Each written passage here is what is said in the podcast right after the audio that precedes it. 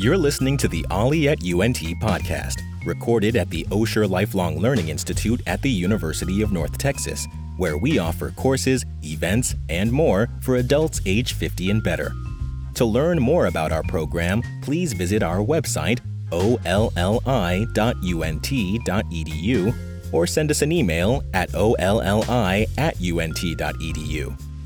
Now let's join our host, OLLI at UNT member Susan Supak, as she sits down for another conversation with one of the people who makes our program so special. This is Susan Supak speaking at the Osher Lifelong Learning Institute at the University of North Texas in Denton, Texas, known to most of us as OLLI. I'm speaking with the internationally acclaimed soprano and mezzo soprano Molly Fillmore, a professor of voice and the chair of vocal studies at UNT's College of Music Administration, one of the nation's largest and most dynamic colleges of music.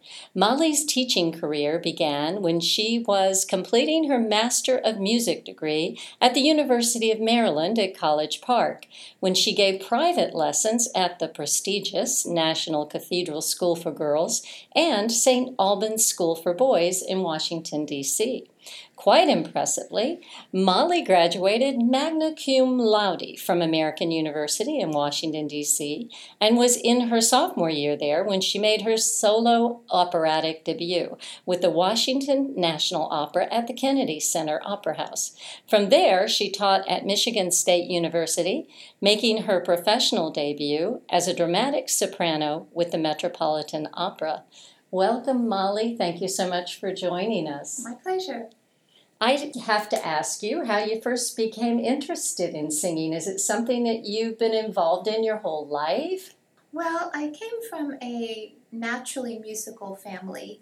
Um, I my first uh, music lessons were in piano, which I started at the age of four, and then in fourth grade I began flute lessons, playing the flute in the school band, and then in fifth grade I added uh, trombone and piccolo and it was in sixth grade that I started voice lessons. So it wasn't that I was specifically interested in singing, but I think music was just always a central part of my life. I think I assumed that everybody was musical because my family was naturally musical, and it was sort of a surprise to me later on in life to discover that not everybody could pick up instruments quickly or, or, carry a tune or have good rhythm. I just took kind of took that for granted. Uh, music was just something that always came very easily and that I did without thinking very much about it.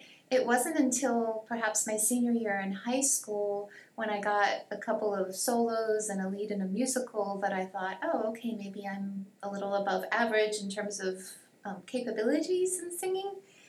And then as I got older and, and started college, then it became clear that, oh, maybe there is actually a talent that's professional level.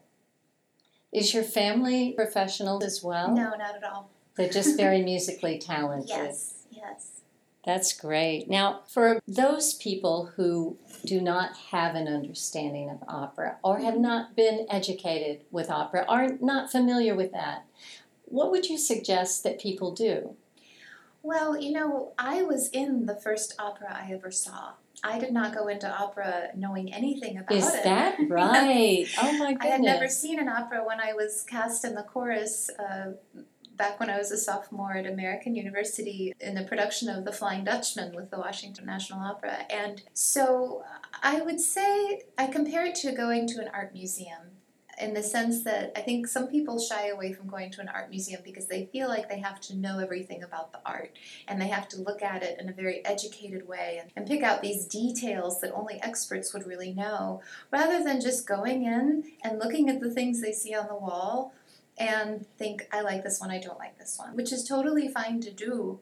But I think there's this feeling that if people are going to engage in some kind of high art form or something that's artistically complex, that they have to know a lot about it before they even do it and be experts on it. And that's not the case. So I would say that if someone is not familiar with opera and they want to be, something that might help their experience at a performance would be to read the story before they go, oh, become Oh, that familiar sounds with the story. Very wise. Because it's likely to be in a foreign language, and that might help the understanding. Although most companies will use what we call surtitles, which are the translations that are shown on a screen above the stage.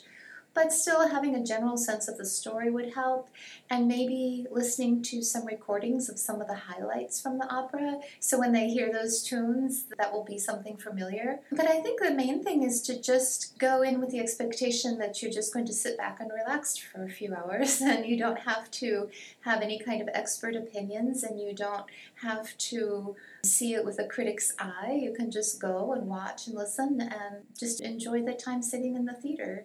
Well, you've been kind enough to share your skill and expertise with OLLI in offering Opera 101. And I have to say, we have heard rave reviews. People found it tremendously helpful and interesting. Is this the kind of thing that you tell people in Opera 101? Yes, I did encourage people to go in with a relaxed approach and, and not to worry about it. No one's going to give them a quiz or a test at the end of the performance. And to also, with opera, it tends to be a very long night in the theater. And not every moment is going to keep one on the edge of their seat. There are going to be slow moments. There are going to be moments where, yeah, people might even get a little bored. But then there are those moments that are just so amazing that it makes it all worth it. And I think I got sort of a lot of chuckles and a positive response when I admitted that almost every opera performance I go to, there is a moment where I get a little bored. and that's okay. but I would still go anyway because there are moments that are so magical that it's so worth it's just it's kind of like life. I mean, there are moments where you're just like, "Oh, this isn't my favorite," but then there are moments that are just incredible. And I think if people just understand that and not expect to understand all of the music and all of the nuances of the plot and just sit back and relax and take what they get from it. That is so tremendously helpful for someone like me, who is not a true opera connoisseur. I don't know a lot about operas, and to know that you can go in there and just enjoy the performance Mm-hmm. and do a little prep work Yeah, and that- that's enjoy it even helpful. more. It makes so much sense. yeah. Now, you have quite an educational background and your background in performance. I have to say, when you decided to take this path that you've taken, was there a great deal of work involved? Did you have to practice considerably every day? Does it require tremendous dedication?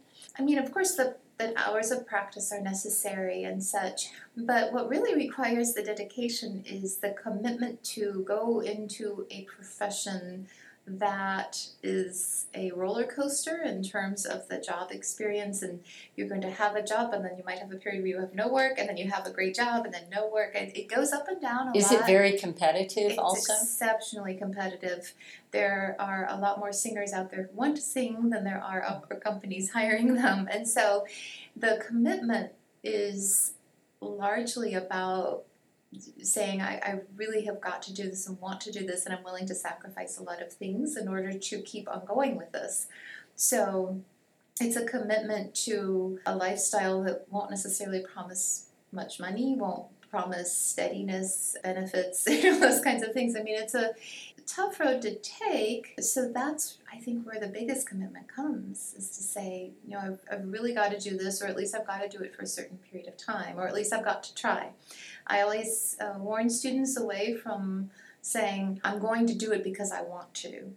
Because it's far too competitive. There are a lot of people who want to sing professionally and, and don't get hired professionally. So it's not the kind of thing that wanting it enough and practicing enough is, is going to guarantee it.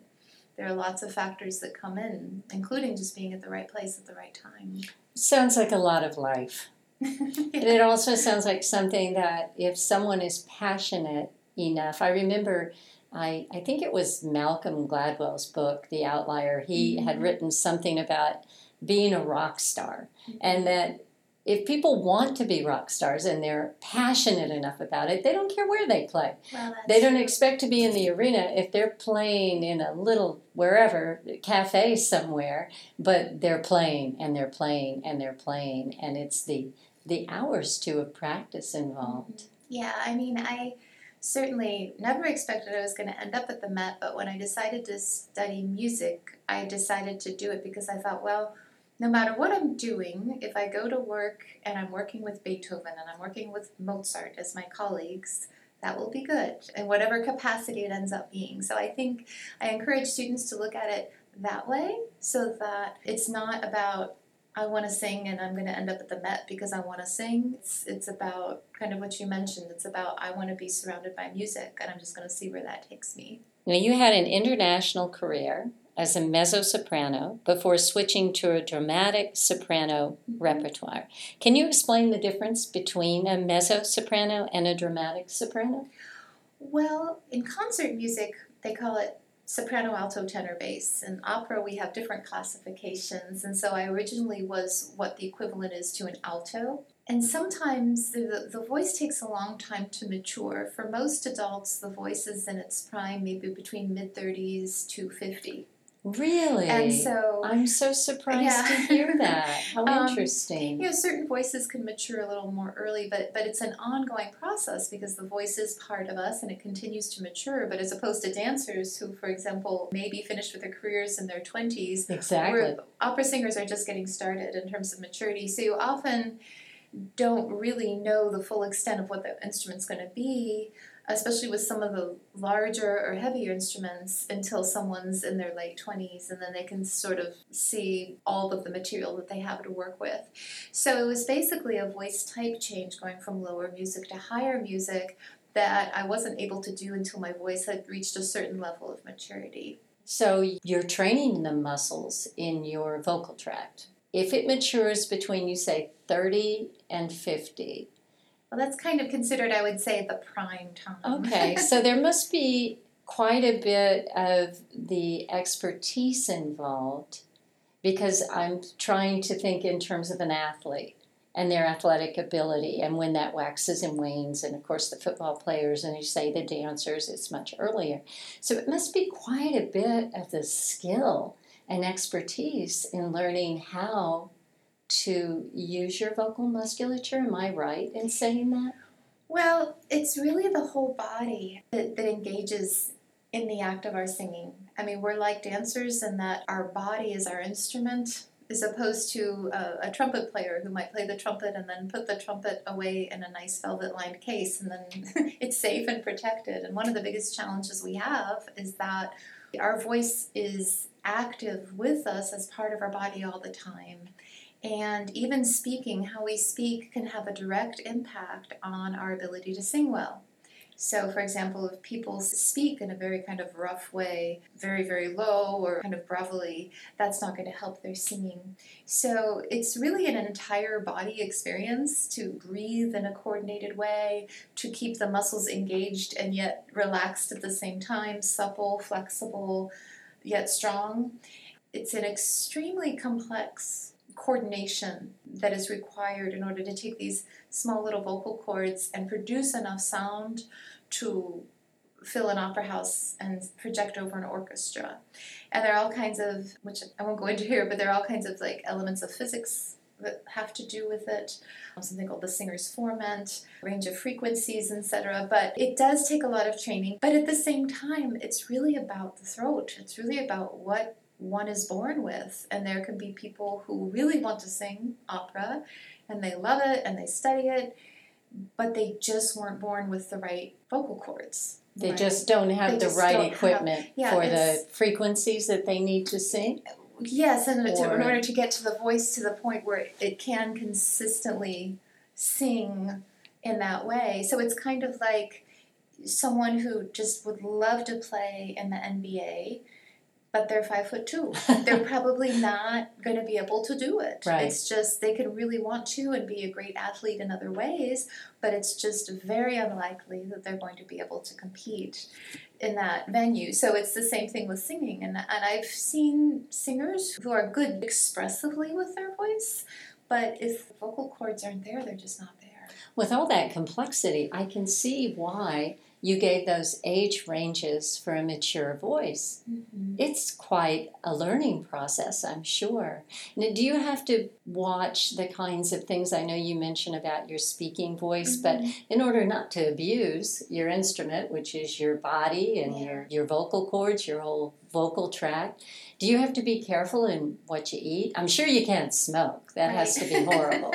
well, although I've known some European singers who smoked back when I worked in Germany, uh, there were several who did, but uh, it's not advisable. No, I think definitely having a, a good, a healthy diet, and especially a good sleep routine, is very important. The more we can take care of our bodies and have them feel consistent from day to day is really beneficial because if you're, for example, waking up at different times every morning and your body's not going to have a real consistent sense of itself and it really needs that so that whenever you go into a practice room it's always every given day your voice might feel a little different so the more you can do to keep things as consistent as possible the better and yeah that absolutely includes just overall general good health habits i will say that we have the extra challenge in north texas of all the allergens Yes. and so that's really hard on our those. singers the, the, that's really hard on our singers Yeah. because of course it's all respiratory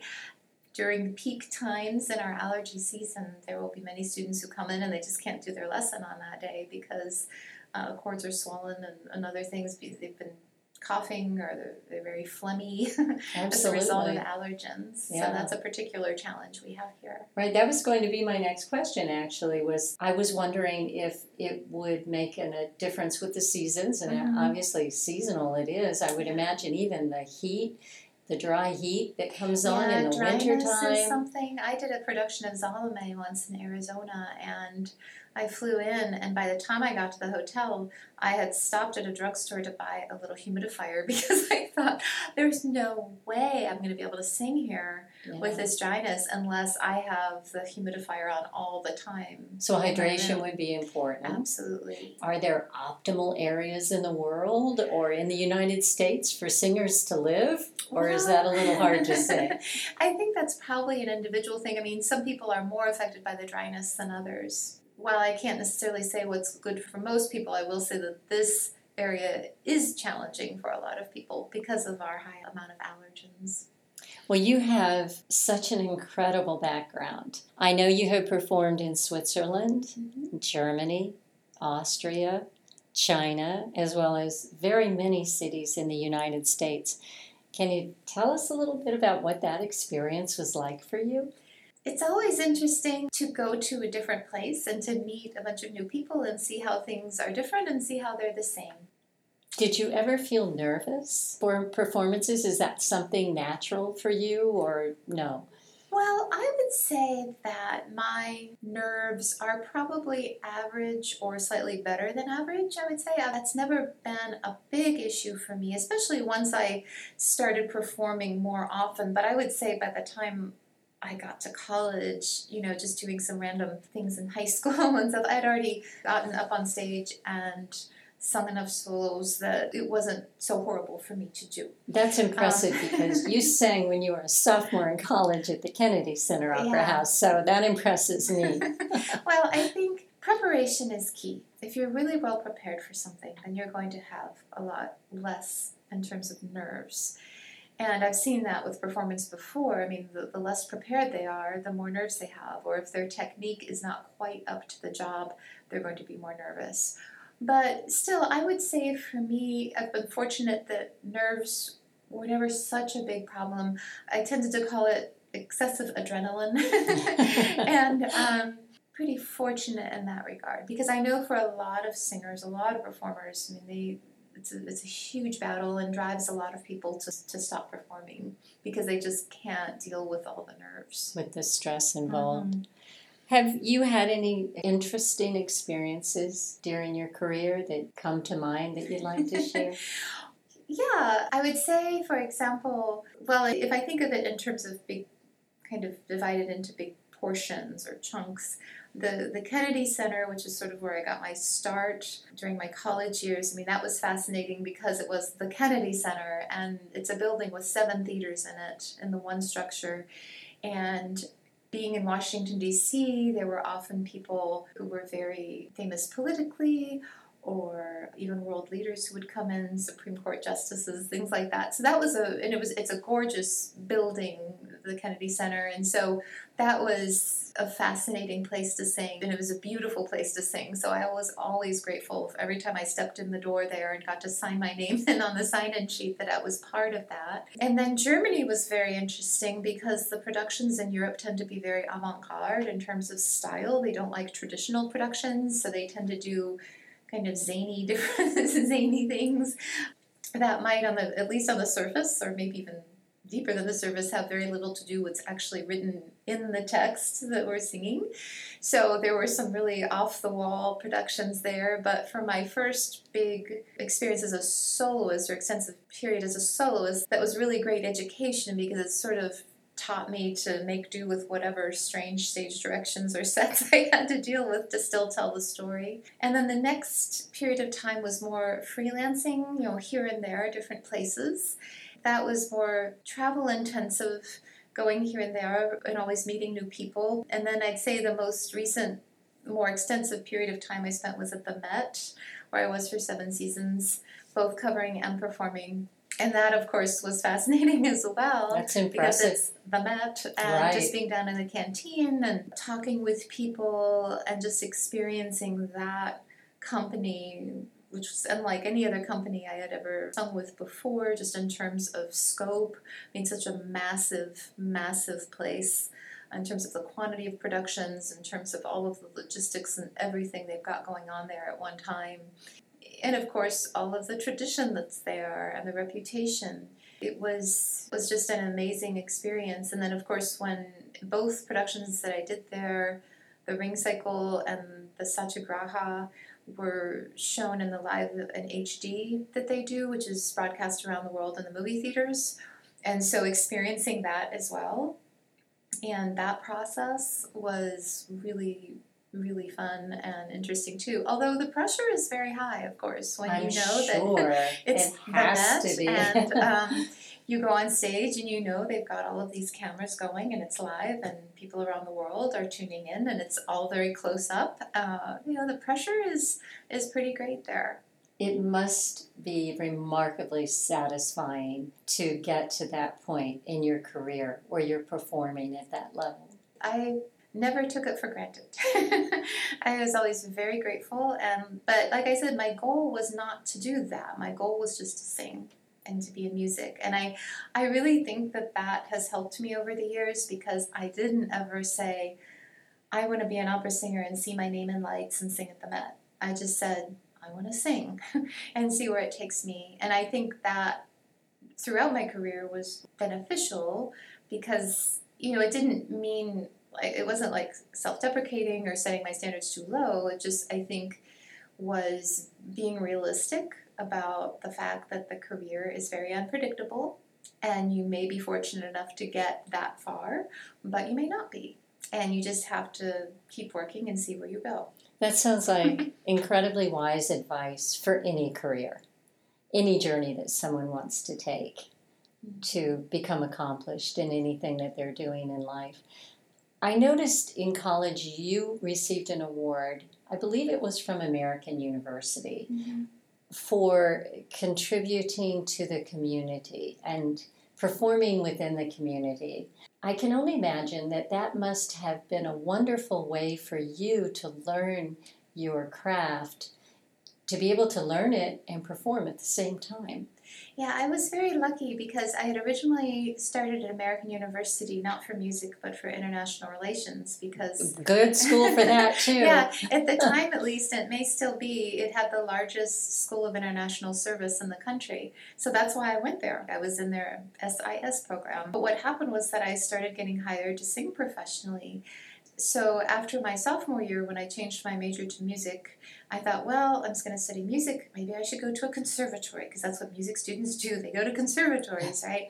But I looked around and I realized that by that time I had started singing with the Washington National Opera and I had started to get other concerts around the area. And I thought, well, why would I go? I can try to go to a school in New York City or somewhere else, a conservatory, but I would be leaving this professional work that I'm already doing. Oh, I'm already a known quantity here and I'm just going to be a junior in college. just seems like a really good situation. Mm-hmm. And I really loved American. I, I even though I didn't go for one of their primary fields that they're known for, and I switched to music. The professors there were very good in music, and I loved the campus, I loved the school, so I thought, well, I've got great things going on professionally here. I love American, I'll just stay, and I did.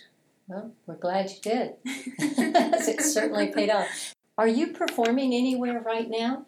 Well, right now I'm putting together a recital for actually the Amherst Poetry Festival with the Emily Dickinson Museum. I'm going out there to do a lecture recital on songs set to texts by Emily Dickinson in September.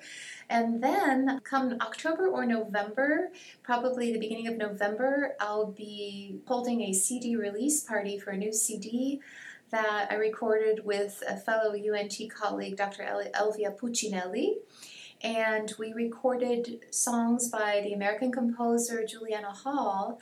And one of the song cycles is set to poems that I wrote.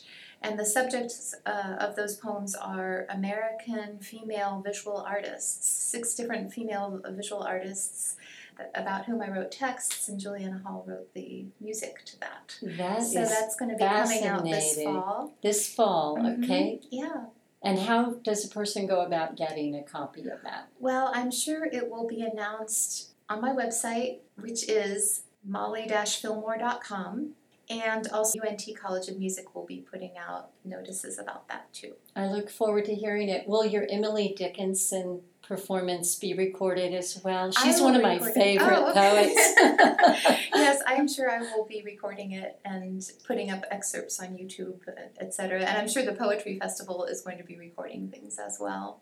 Wonderful. So, yeah, it's actually, I'm looking forward to it. It's uh, an idea I came up with, which they accepted. I wanted to do something that would bridge pop culture with Emily Dickinson to sort of bring in different kinds of crowds and different age groups.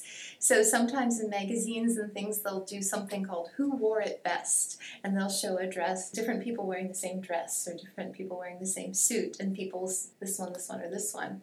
And so what I'm going to do is present different pairings of Emily Dickinson poems set by two different composers, and the audience is going to get to vote on who wore it best, which composer I want to be there. Which composer set the song better? So I what think a, it will be a lot of fun. What a clever idea! So I'll introduce the, the um, composers and then a little bit about them, and then recite the poem, and then we'll perform the two different songs set to the same words, and then the audience will vote on who wore it best. Sounds like it is a very creative and fun thing to do all at the same time. Congratulations. now, I am totally putting you on the spot here. Would you like to sing a little bit for us as we close out our interview? How about if I do some notes? because uh, I, I could sing my opera voice. There are many voices in one, I guess you could say. And the operatic voice is going to be very different in terms of acoustic versus what I might do if I were singing like musical theater or something like that. But I can sort of demonstrate over my range, for example. That would be wonderful. Okay. Thank you. Let me step. I'm going to sit a little further away from the microphone because for when we sing, microphones are not used to that. So I'll feel more comfortable if I'm not so close to the sure. mic. so I'll start down kind of near the bottom